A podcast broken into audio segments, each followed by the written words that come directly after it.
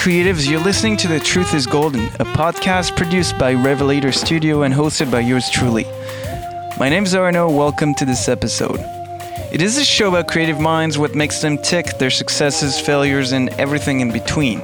It is for people who are interested to learn more about creativity and its potential to make the world a better place.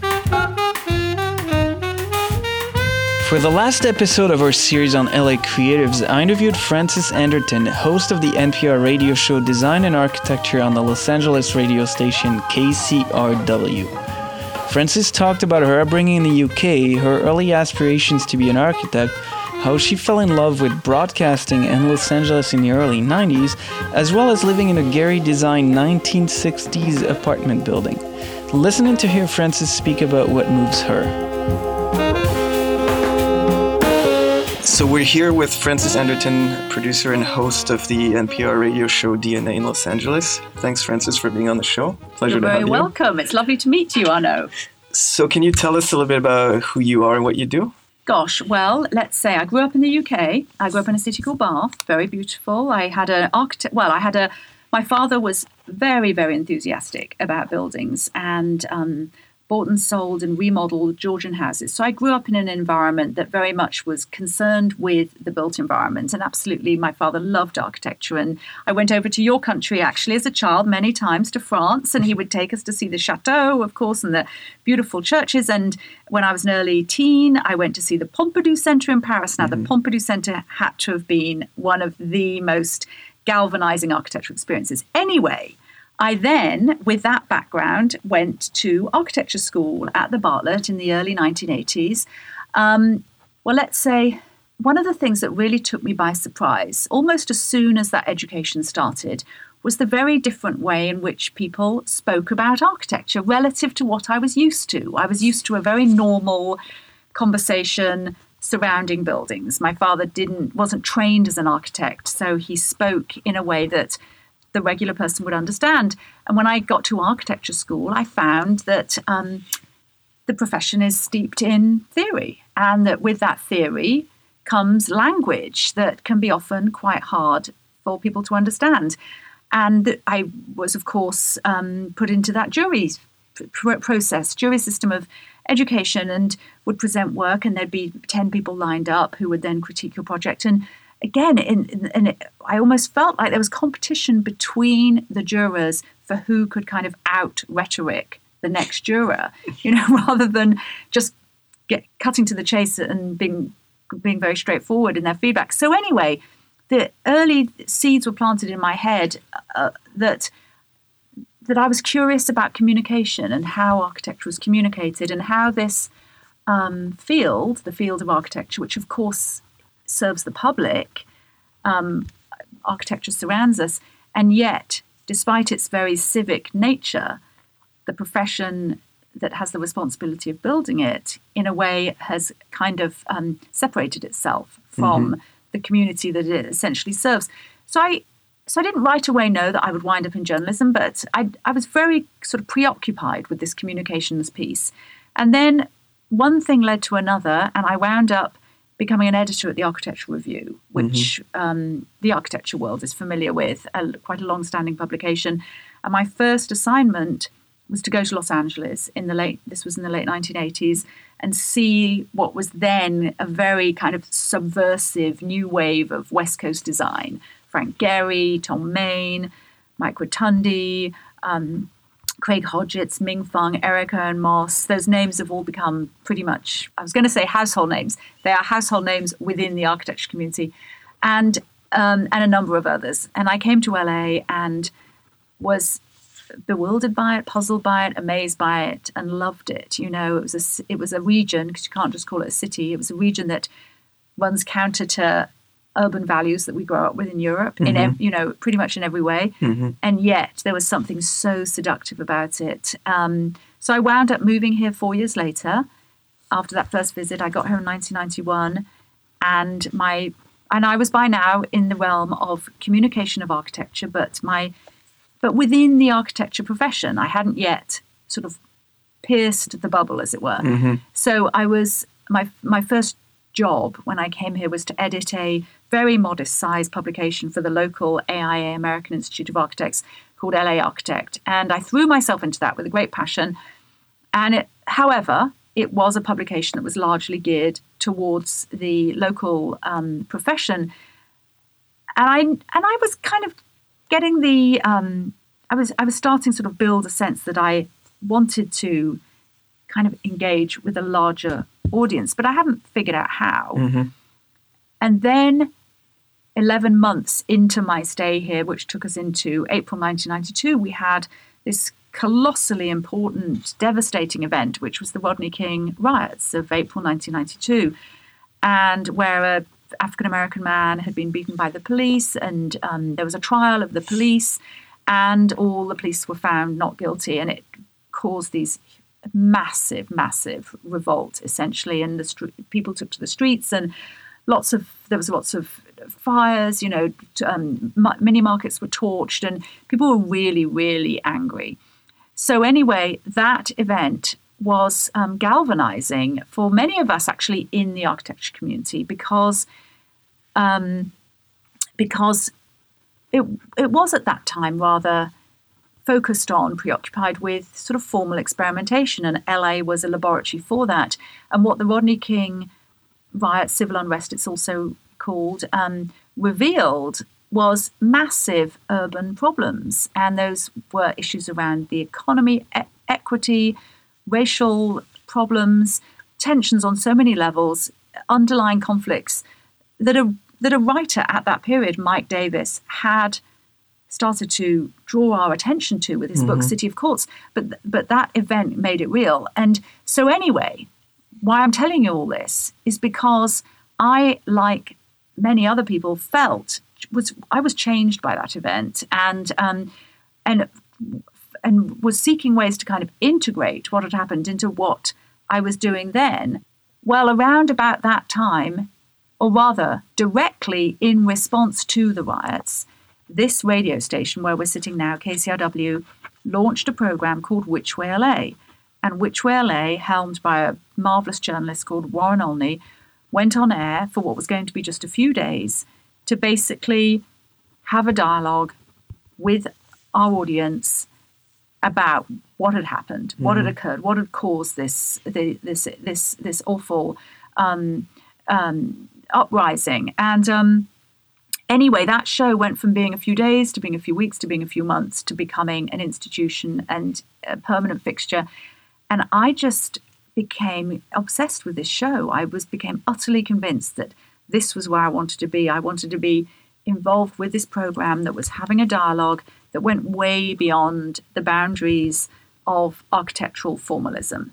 Mm-hmm. So I did what a lot of people do at this station to get involved, which is what I, which is I volunteered. So mm-hmm. I started volunteering a few hours a week, a day or so a week, and while I did that, I started writing actually for more mainstream publications mm-hmm. like the New York Times and then later Dwell magazine mm-hmm. about design. So I started look, taking these steps to writing for more mainstream publications while building up experience at the station on this show, Which Way A, and then one thing led to another, and I wound up becoming an almost full time producer on Which Way LA while maintaining this writing work outside.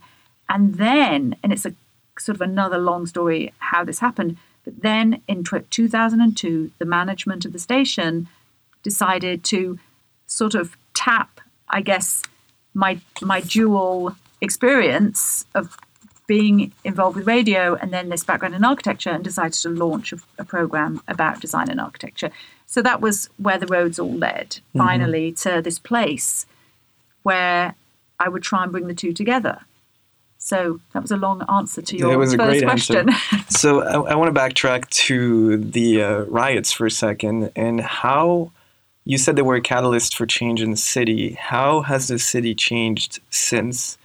What are the most important things that happened, uh, positive or negative?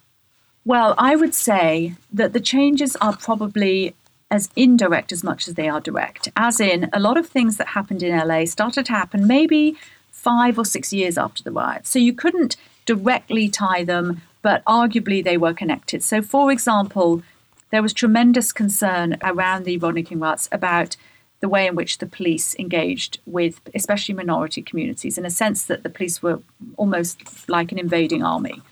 And there was lots and lots of discussion about how to rectify that. And you had a committee of people that were essentially members of the community that would oversee the police. Mm-hmm. And one of the outcomes of that was to initiate a building program of rebuilding the local police stations. And those local police stations were designed in a way that, that I would argue was directly affected by the revelations following the riots. And so, the, so this, this new wave of police stations definitely tried to physically engage in mm-hmm. a far more accessible and less hostile way mm-hmm. than the previous wave of mm-hmm. police stations. So there was that. The same happened with schools because what came out of the riots was this connection between what happened with Rodney King himself and then a then a general community frustration at police community relations. But all these other things surfaced as well, like the deprivations of the schools in the same neighborhood. So the schools also embarked on a schools building program. And while there was sometimes sort of budgetary limitations, they couldn't always do super capital A architecture, the schools went up in stat in quality as a result there was a lot of architects that were very affected by this. I mean, one who has talked about it publicly is um, Michael Maltzan, who's quite a well-known LA architect. Mm-hmm. And around about the time of the riots, he got involved with an institution called Inner City Arts. And Inner City Arts was it was a non-profit arts sort of teaching center that would serve the public schools around it. So if you were in one of the public schools in downtown, you would be put in a bus and taken to inner city arts, where you might do two hours a week of mm-hmm. art or drama or music. Wonderful. It's a wonderful, wonderful institution. But it they were operating out of huts. You know, they were operating out of what was it, trailers for, for mm-hmm. initially, I think, and then they embarked on a building program. Well, the but they embarked on that building program just when the riots happened, and people got really um, engaged with what the goals of that school were. So, so they wound up with a fantastic building designed by Michael Maltzan with input at the start by the other architecture firm, by another architecture firm, Marmol Radziner. Incredible garden by a local garden designer, um, mm-hmm. Nancy Powers, and it's gone from strength to strength. This institution, and it's right in the heart of Skid Row in downtown. Well, that school would not have garnered the interest that it got were it not for mm-hmm. that event. So there's there's multiple examples of that. Thom Mayne, who's a very well-known LA architect, he will say that he was changed by the LA riots. He was one of the leaders of the kind of sculptural architecture mm-hmm. group, you know, and um, he he very it seems not long after the riots he he pivoted to become much more interested in the urban scale then there was a change of political leadership. Mm-hmm. The riots, when I was first here when the riots happened, we had a mayor called Tom Bradley. And Tom Bradley was a very important mayor in LA's history, African American. And it was a huge change for the city when he first became mayor. He was the first African American mayor. He himself had come from the LAPD himself. He he definitely changed the course of history in LA. However, by the time 1992 came around, he was kind of had run out of steam a bit and mm-hmm. kind of prompted by everything that happened around that time. There was a, fellow step forward called um, Richard Riordan. He was a businessman and he put himself forward to become mayor. And the Times sort of worked for him and he wound up becoming mayor. And he said, What the city needs is to be taken in hand with a business. During the new mayor's tenure, there was a surge in um, attention to civic architecture. Mm-hmm. So we mm-hmm. got Disney Concert Hall, we got the Getty Center. What's happened since that time has been a shift into the civic realm mm-hmm. that didn't characterize LA up to that point. The riots were not the only cause, there was absolutely other factors, but I think they functioned as a massive wake up call and they sort of stimulated mm-hmm. a lot of sectors into doing stuff. Now, the really fascinating thing is that uh, in the early 90s, one of the biggest complaints you heard over the less affluent, from the less affluent neighborhoods in LA is no one will invest in our neighborhood. Mm-hmm. The grocery stores won't come in. Um, we don't have any services, um, while these fa- fancy neighborhoods have everything, which was kind of true. But now what's happening is these lower income neighborhoods have become the object of of interest of anyone looking for a cheap place to live. So people are now moving into these neighborhoods. Now with that is coming grocery stores and is coming the kind of community amenities that mm-hmm. weren't there. However, it's bringing gentrification. Mm-hmm. So the big struggle in LA right now is over gentrification. That's like the big thing. So back in the early 90s, it was crime, it was gang warfare, and it was um, all the troubles that then the lid popped off mm-hmm. in 92. Now it's a different set of, I, I guess, related issues, mm-hmm. but the poor neighborhoods are being invaded by Starbucks and art galleries. So it's created a new set of problems. We have the same problems in yeah. Toronto because it's a very fast growing city and people are looking for cheap places to live yeah. because the downtown is unbearably expensive. It's, yeah, that's uh, those are issues that uh, I don't think anyone has solved yet, but people are working on it. So it's yeah. kind of exciting.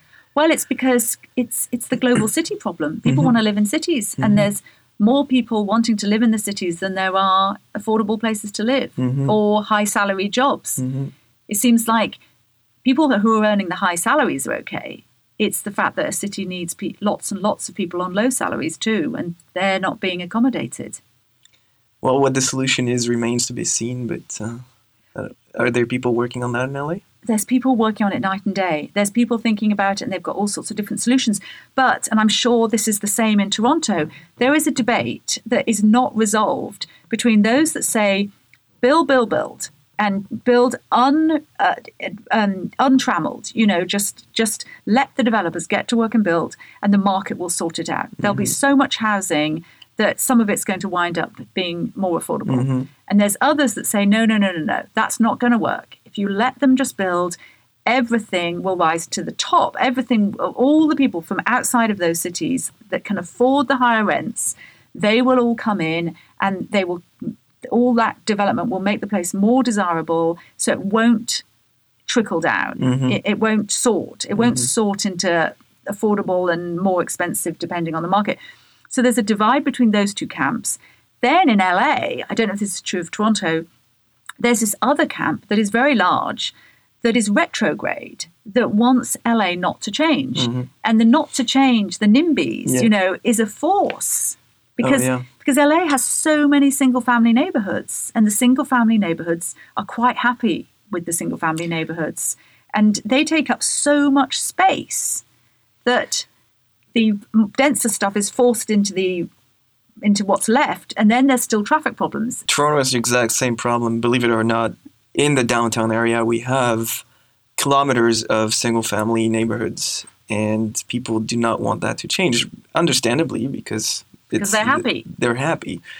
But to me, and I'm sure to you, it's the same coming from Europe and living in much denser cities where a single family home outside of the suburbs is not really an option it's baffling. I just don't understand. And things are going to have to change because if cities keep densifying and growing, you're going to have to put people somewhere. Right. that's very interesting.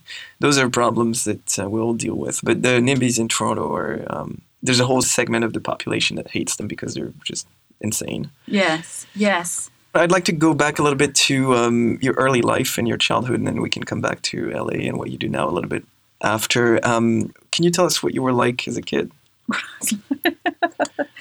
um, well, I was always very social. I always had lots of friends. I always um, was a chatterbox. Um, I'm I'm I'm quite hardworking now, and I'm quite focused. It's not that I didn't enjoy school. I actually did enjoy school, but I wasn't like my sister, who was highly competitive and highly focused and highly academic. I wasn't any of those things.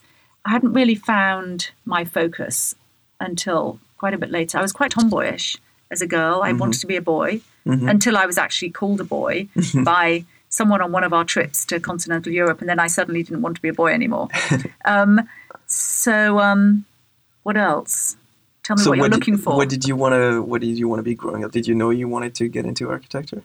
For a time, I wanted to be a film director. Mm-hmm. Um, I also, I definitely, when I was a child, it's kind of bizarre looking back on it, but I was kind of intrigued by television interviewers. You know, I did that. That vaguely struck me as something that's that I'd like to do, but I couldn't see at that point. I don't think I saw myself as having this necessary skill set. Mm-hmm. I do remember feeling very impressed by people that could speak very clearly and put together a very cogent argument and could argue mm-hmm. on their feet. I mm-hmm. remember thinking that was really, really desirable. Mm-hmm. Like, I would like to have that skill.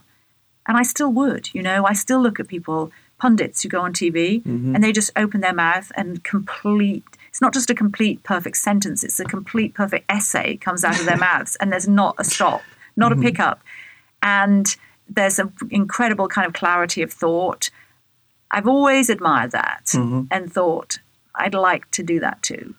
So, at what point did architecture come to mind, and you realized that that's what you wanted? Well, I'll, I will say that I don't consciously remember thinking I would like to be an architect because I didn't really know what an architect did. You mm-hmm. know, what I do remember is living in these really quite beautiful Georgian houses that my father would do up, and they'd always be in a state of disrepair. So I was very conscious of sort of living on a building site, albeit kind of a pretty nice building site because the building was sort of going on indoors, but there was a lot of dust around. But and then I remember driving up to London and driving through the outskirts of London, where there was what here in America called projects, you know, mm-hmm. what in the UK we'd call council blocks, and being puzzled by the difference between what I was growing up in in Bath and these council blocks in London, and then the the kind of mile upon mile of the little kind of 1930s, 40s suburbs of London, mm-hmm. and just being struck at the difference and under, understanding vaguely that, that I was very fortunate and lived in a very beautiful environment mm-hmm. where, and I was very aware of the tremendous amount of, of green that we had in Bath and the relationship of the building to the green and the beautiful alleys and the the proportions of the streets. I mean, it was sort of filtering into my mind that your environment really mattered. I couldn't put my finger on how one created that, just mm-hmm. that it kind of mattered. And I do distinctly remember going to the Pompidou Centre. When did it open in the 70s? I must have been 77, I think. 77 and i went about i think i went the year it opened mm-hmm. so i would have been um, about 14 or 15 mm-hmm. And i remember going up that escalator and just thinking this is incredible. This is incredible. I remember that experience anyone in paris has where you come from one of the side streets i can't remember the name of the side street but you come from the side street and boom there's this massive red and blue and green machine this set mm-hmm. of tubes. Yeah. That's a, a, an amazing experience. And then you get in that escalator, and then you're having a new amazing experience, which is cinematic, and you're mm-hmm. climbing up, and there's the city. I mean, I remember thinking that was genius, and I think that's. I think that woke me up to modern architecture and the mm-hmm. and the possibilities. I don't think there was ever a time where I thought I would like, even though I appreciated the Georgian architecture I grew up with, I can't remember any time where I thought I would like to be designing buildings like this. Mm-hmm. But when I went to the Pompidou Centre, I thought, wow, that's cool designing this. But I still didn't really fully know what that meant. I do remember being at high school. I went to a girls, all girls school. I don't know if anyone, anyone in my school ever went off to be an architect. And when I did sort of mention it to a teacher once, she just said, "Oh well, Frances, you have to be very good at math, and you're not." And that was kind of it. That was the mm-hmm. architecture conversation was over. But I had a fantastic art teacher, and and had a lot of um, spent a lot of time in the art room, and we had a lot of flexibility with our topics. And I do remember I would paint and draw a lot of buildings, mm-hmm. so I was kind of feeling my way there, but I had no idea how that translated into getting buildings made. Mm-hmm.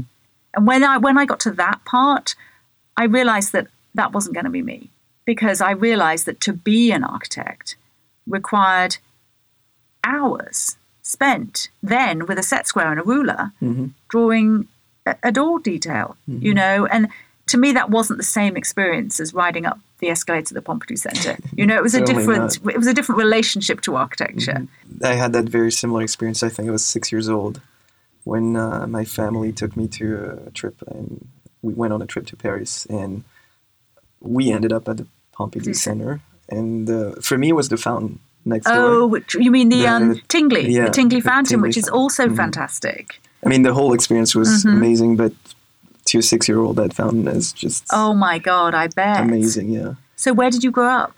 in the town called Grenoble in the Alps. Oh yeah, of course. Yeah. Yes. So um, it's my understanding that you've spoken to of a desire to come to the U.S. early in life. Hmm Where does that come from? Well, that also came from growing up in Bath Mhm. because we lived in houses in the centre of Bath, and the centre of Bath was a tourist destination. So from childhood, I met a lot of Americans because Americans back in the 60s, they were the only people with money. So the Americans were coming to Europe on vacation, and we Europeans, you know, we might go across the channel to France. I did go to France as a child, but um, but anyway, the Americans were all coming in their hundreds, their thousands to Bath. The buses would bring them in, you mm-hmm. know, as it was a tourist city, and they would pu- get out of the buses, and I'd hear these people with these American accents, mm-hmm.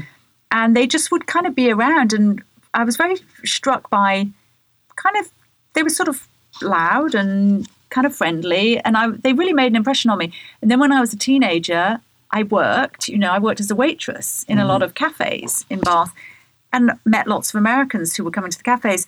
And I remember, I mean, you know what Europeans are like. Europeans are kind of have a love hate relationship with Americans.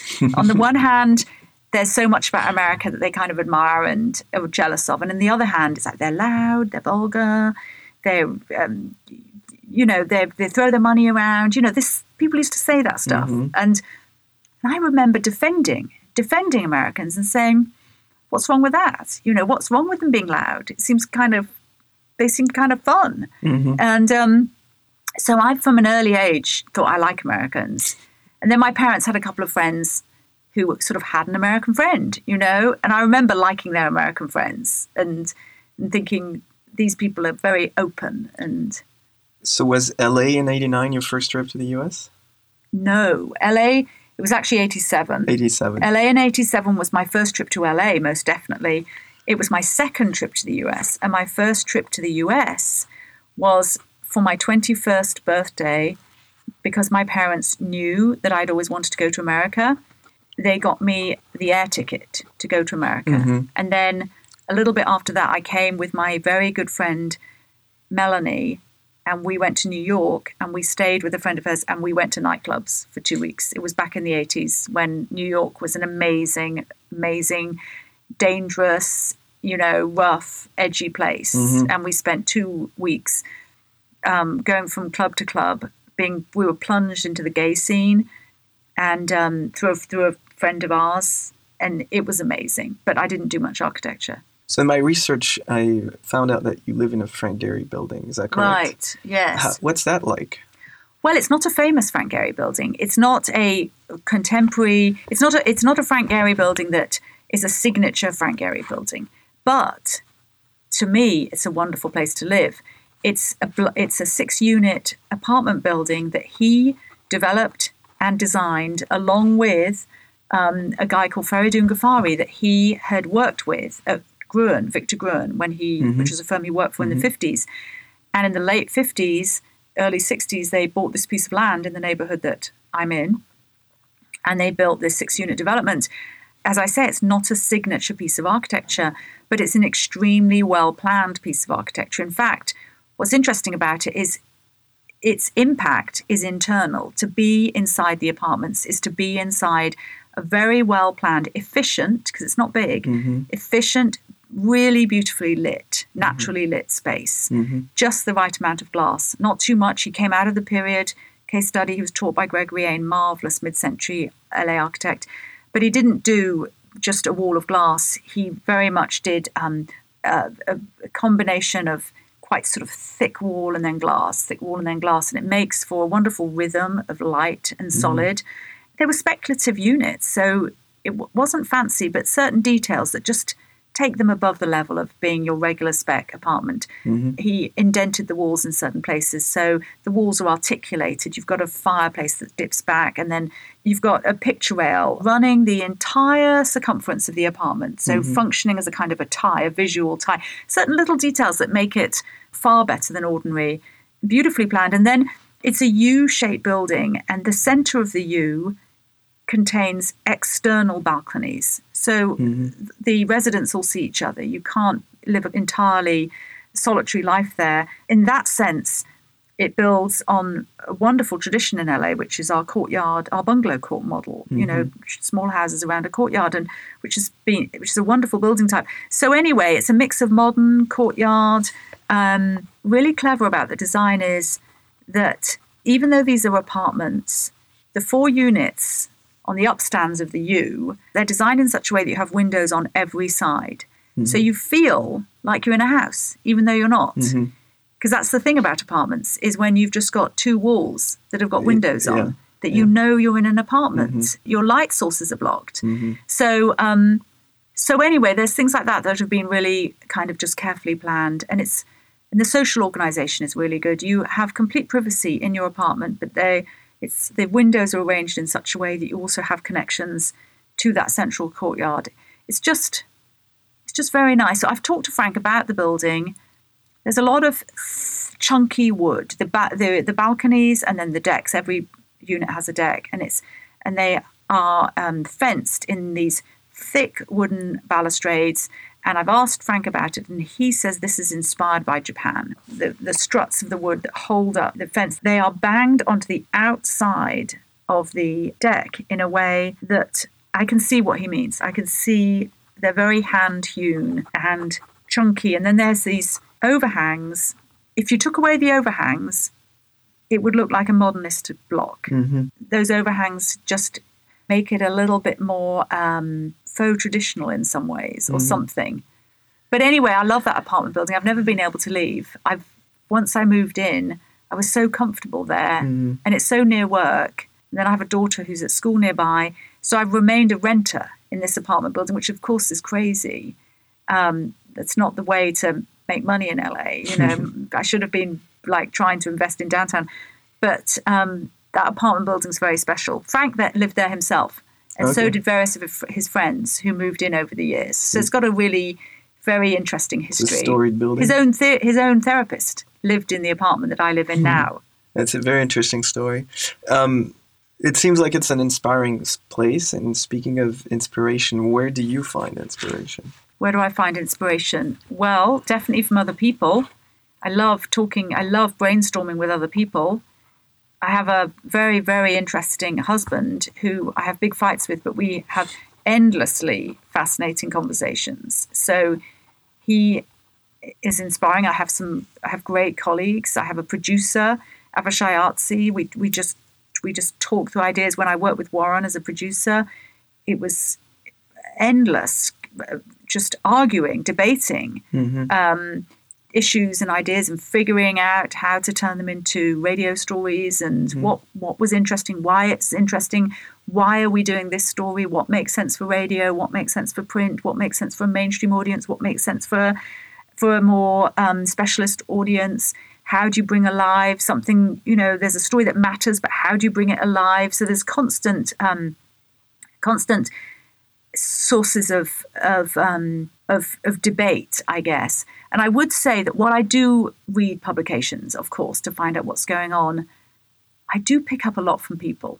Mm-hmm. I definitely, I definitely kind of love talking to people and just sort of hearing what's going on, you know. Mm-hmm. And I do get some of my stories come that way, you know. So I so I find that inspiring. What's the place of creativity in your life, and specifically in your career as a journalist? Well, of course, I've chosen a career where I felt that I'm not necessarily the creative one. I'm actually interviewing the creative people. I sort of sometimes think, I sometimes envy people who are extremely, extremely instinctively creative, like many architects, many very talented architects or painters or um, um, musicians. You know, I couldn't do what many, many of those extremely talented creative artists do um, my own husband, who is a who's who writes, and just entire worlds can sort of build in that in his head, and they get down onto the page.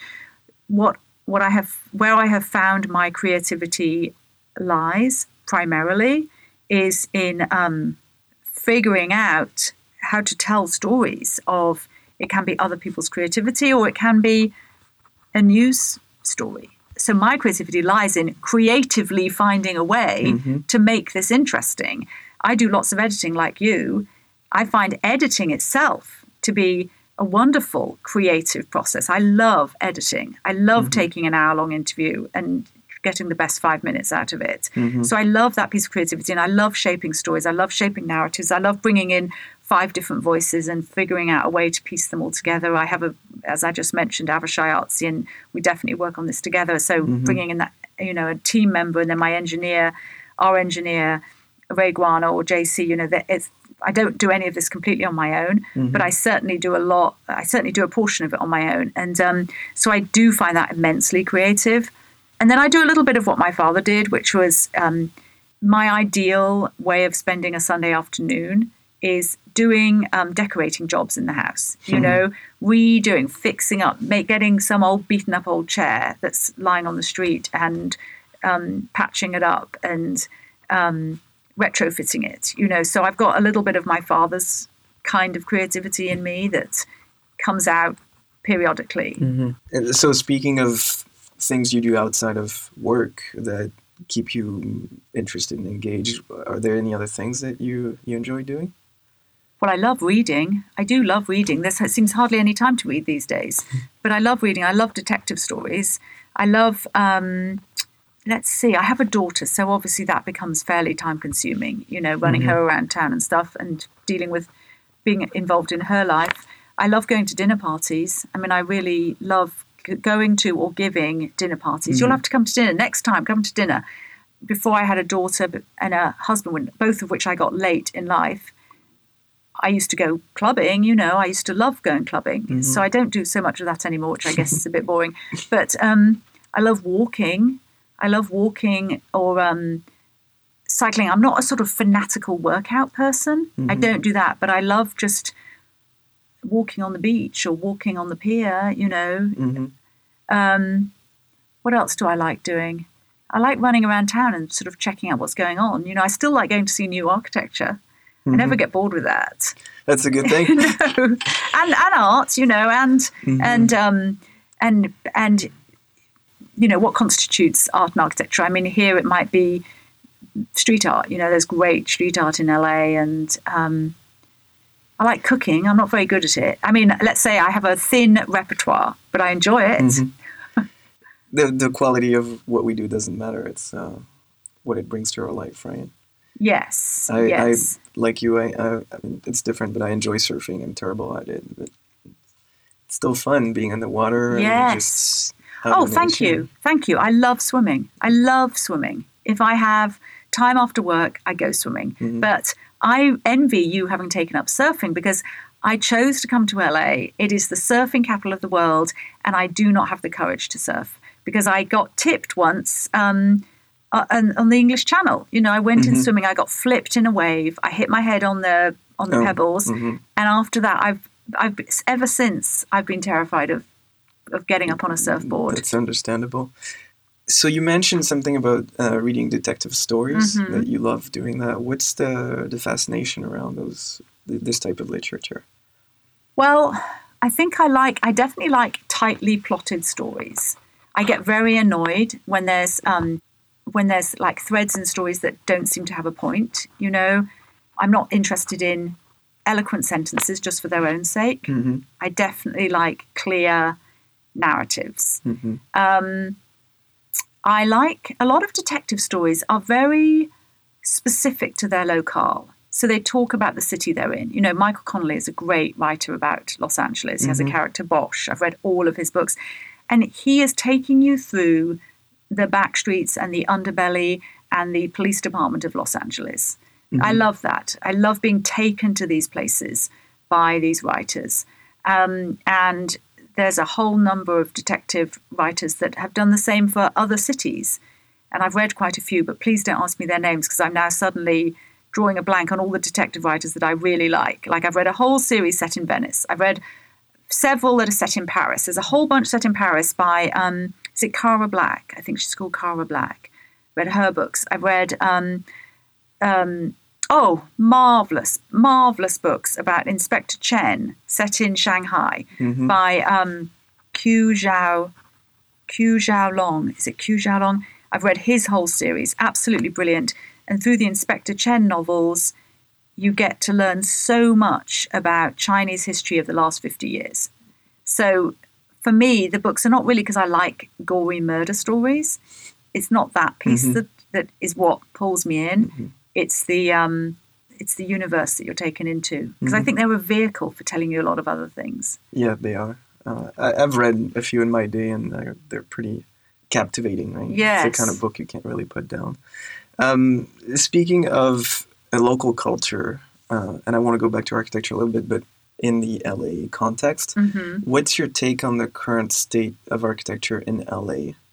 Well, I would say that when I came to LA in the late 80s, the work that I saw then was truly fresh and original. It was truly distinctively Angelino, and it was unlike what was going on in London or Paris or New York. Mhm. It had its own set of um, roots, I guess. Frank Gehry was obviously very influential, but you had this convergence of um, cheap land where people experimented with single family houses. They experimented with cheap available materials. They had a different building tradition. It wasn't highly um, crafted, it was very much more um, makeshift, putting things together more like a stage set. Came, There was more of a sort of Hollywood ethos that fed into really whatever was being built.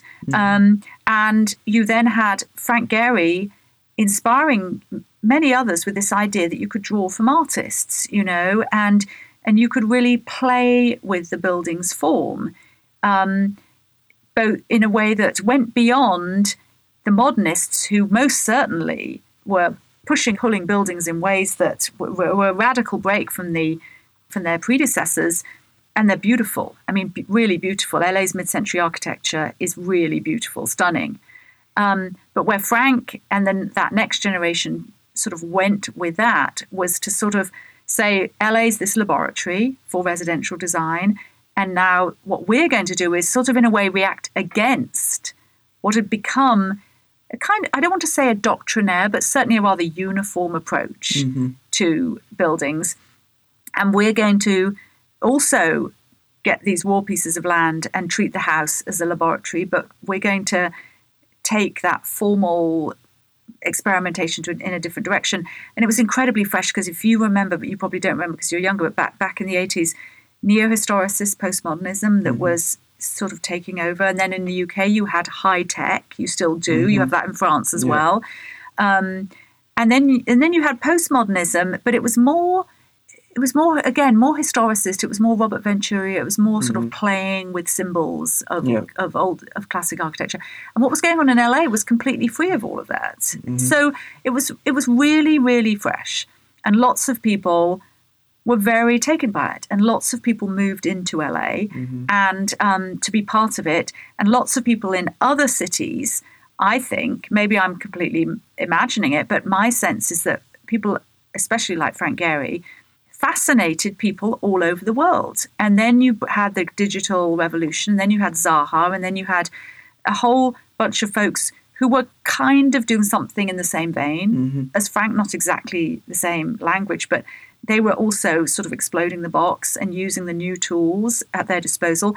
So then that kind of highly liberated, um, um, very free-form experimentation was kind of popping up everywhere. So, so I don't feel that what's going on in LA is as kind of radical as it was, but I still think that you've got um, opportunities for doing adventurous versions of what's being built everywhere. I mean, there's there's a lot of multifamily housing going up now, right now. Some of it is terribly bland, Mhm. but there's exceptions that are real gems. And there's a generation of architects, Michael Maltzan, Lorcan O'Herlihy, La- Larry, Larry Scarpa, you know, that are doing really great work in that realm. Yeah, I'm a big fan of those guys. Yeah, they're great, Loha aren't they? is, uh, Loha's is great. Yeah. Um, and so tying that back into uh, your radio show and, and your job, you have to bridge complex issues and, and bring architecture to the general public. Is that correct? hmm How do you accomplish that, and how do you make make it palatable for your audience? Well, that's why I'm very lucky to have colleagues because my colleagues are not from an architecture background, and it Mhm. makes a huge difference because everything that I think of that might be an interesting story, I run by my colleagues. And sometimes their faces will look completely blank. You know, I'll say, How about we do such and such about this designer who's doing this thing? And they'll say, Why is that interesting? And then I'm forced to explain why mm-hmm. it's interesting because they won't necessarily know the references. Mm-hmm. You know, mm-hmm. they won't know why this person matters within the architecture world and therefore why we should be talking about him. So I'm always having to justify, and which is a good test. Mm-hmm. Um, and so one starts to home in on stories that make sense to my colleagues. I describe it to my colleagues and they can say, oh, yeah, that sounds really interesting. So, for example, um, housing for the homeless, mm-hmm. okay? there's a group in LA, the Skid Row Housing Trust, and he's tapped people like um, Larry Scarpa, Michael Maltzan, uh, Brooks Scarpa, I should say, mm-hmm. Angela Brooks, um, the, his Larry's partner, worked on one of the really striking projects. Anyway, he brings in wait, Killefer Flammang. He brings in really good architects. Well, where do you go with that story? Okay, you can't just describe the building. That's the part that doesn't work on radio. That's the part mm-hmm. that you start to lose your audience because they're zoning out mm-hmm. when you're describing architectural details. I've learned that our audience can take about two minutes of description of mm-hmm. the architecture.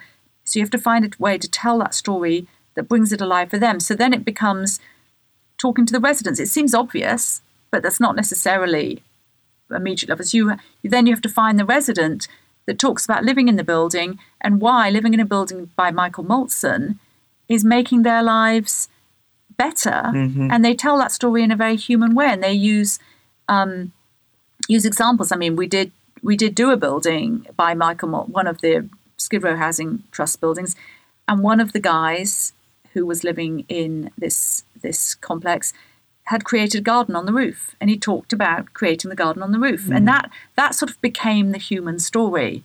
And then a lot of people responded to that story, and they responded because it touched something. Mm-hmm. It touched something in them. And you heard this guy's story, how he became homeless, and then what it means for him to have this little patch of garden on the roof, and what it means to hear birdsong in really in the middle of Skid Row, and little things like that. You know, so you so you're just finding a different way in.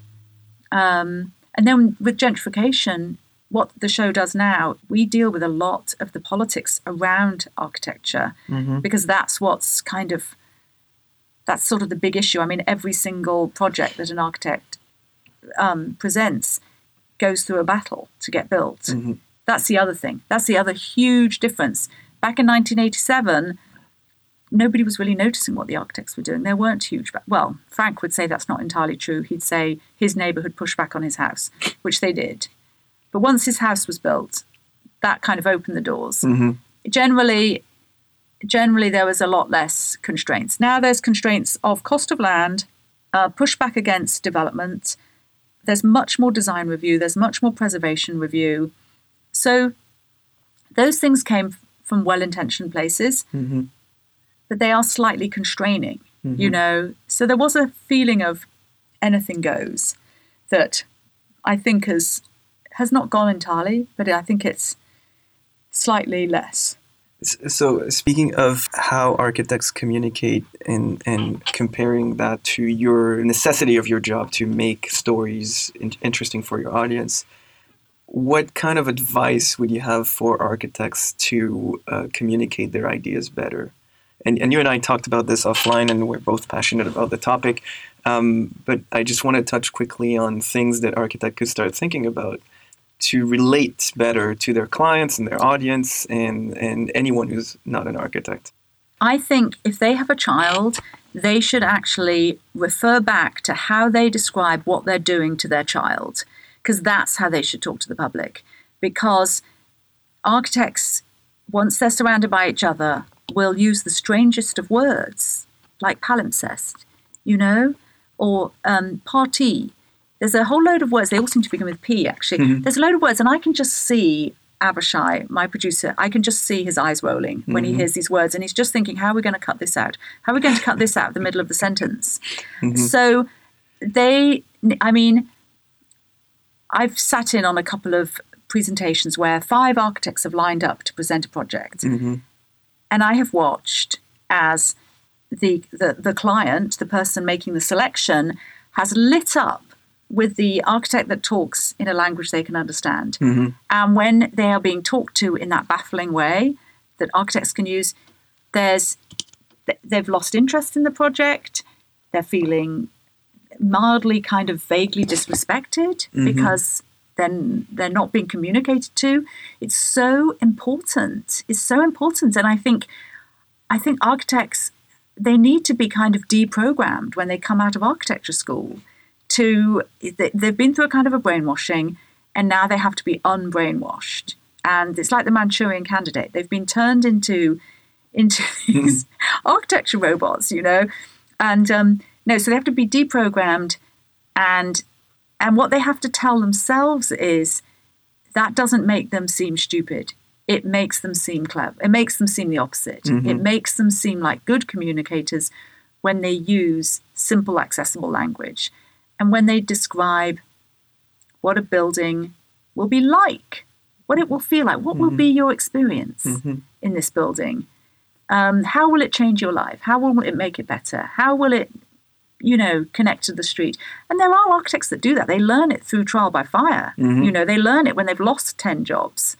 Um, but, or they learn it because they see there's someone in the office that they work for who happens to be the great salesperson.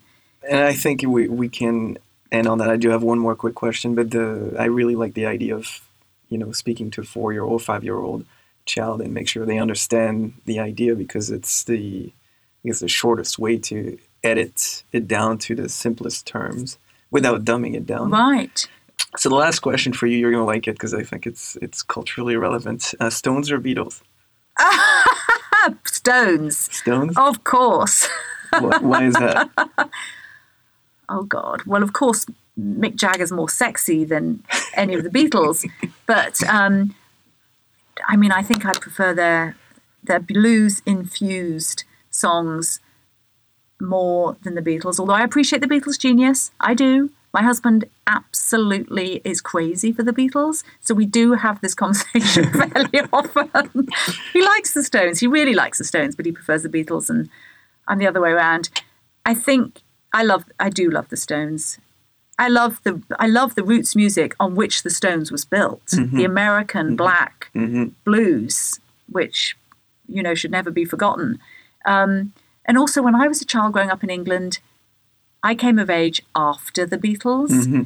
and I was the generation that was had had it up to here with Beatle worship, you know. And so we, that was what our parent our parents were Beatle worshippers, mm-hmm. so we couldn't go that route. Some other Stones, they were doing stuff in the seventies that was that was our music. Mm-hmm. You know, it was new music Yeah. Maybe that's partly it actually that the Stones carried on, and some of their '70s stuff was fantastic. In my opinion, their 70s stuff is their best. It's stuff. the best. Mm-hmm. It is. So that belonged to us. Mm-hmm. Maybe that's why I haven't really analysed it, but maybe that's one of the contributory factors. Because by the time I was a teenager, the Beatles had broken up. Mm-hmm. Same for me. uh, I'm of a slightly different generation, but 90s music is what I grew up with. So it's something I, I've always had this, um, and I've had that, that conversation with many people. I think there's something about the culture that is around when we come of age, like in teens, late teens, that is special for life. Yes. It's Yes. just some chemistry in the brain or something. I don't know. Oh, especially with music. Mm-hmm. Oh, yeah. Although the first music that I became aware of was glam rock when I was um, about 10. That was the first music I remember making an impression on me. Mhm. But I agree with you. No, no, the music of that period is shapes you for life. Well, this is it for us. It was an Yeah. absolute pleasure to have you on the show. Thank you very much. Well, Arno, it was a great pleasure to be interviewed by you. Thank you so much. And I hope we can continue the conversation. we should.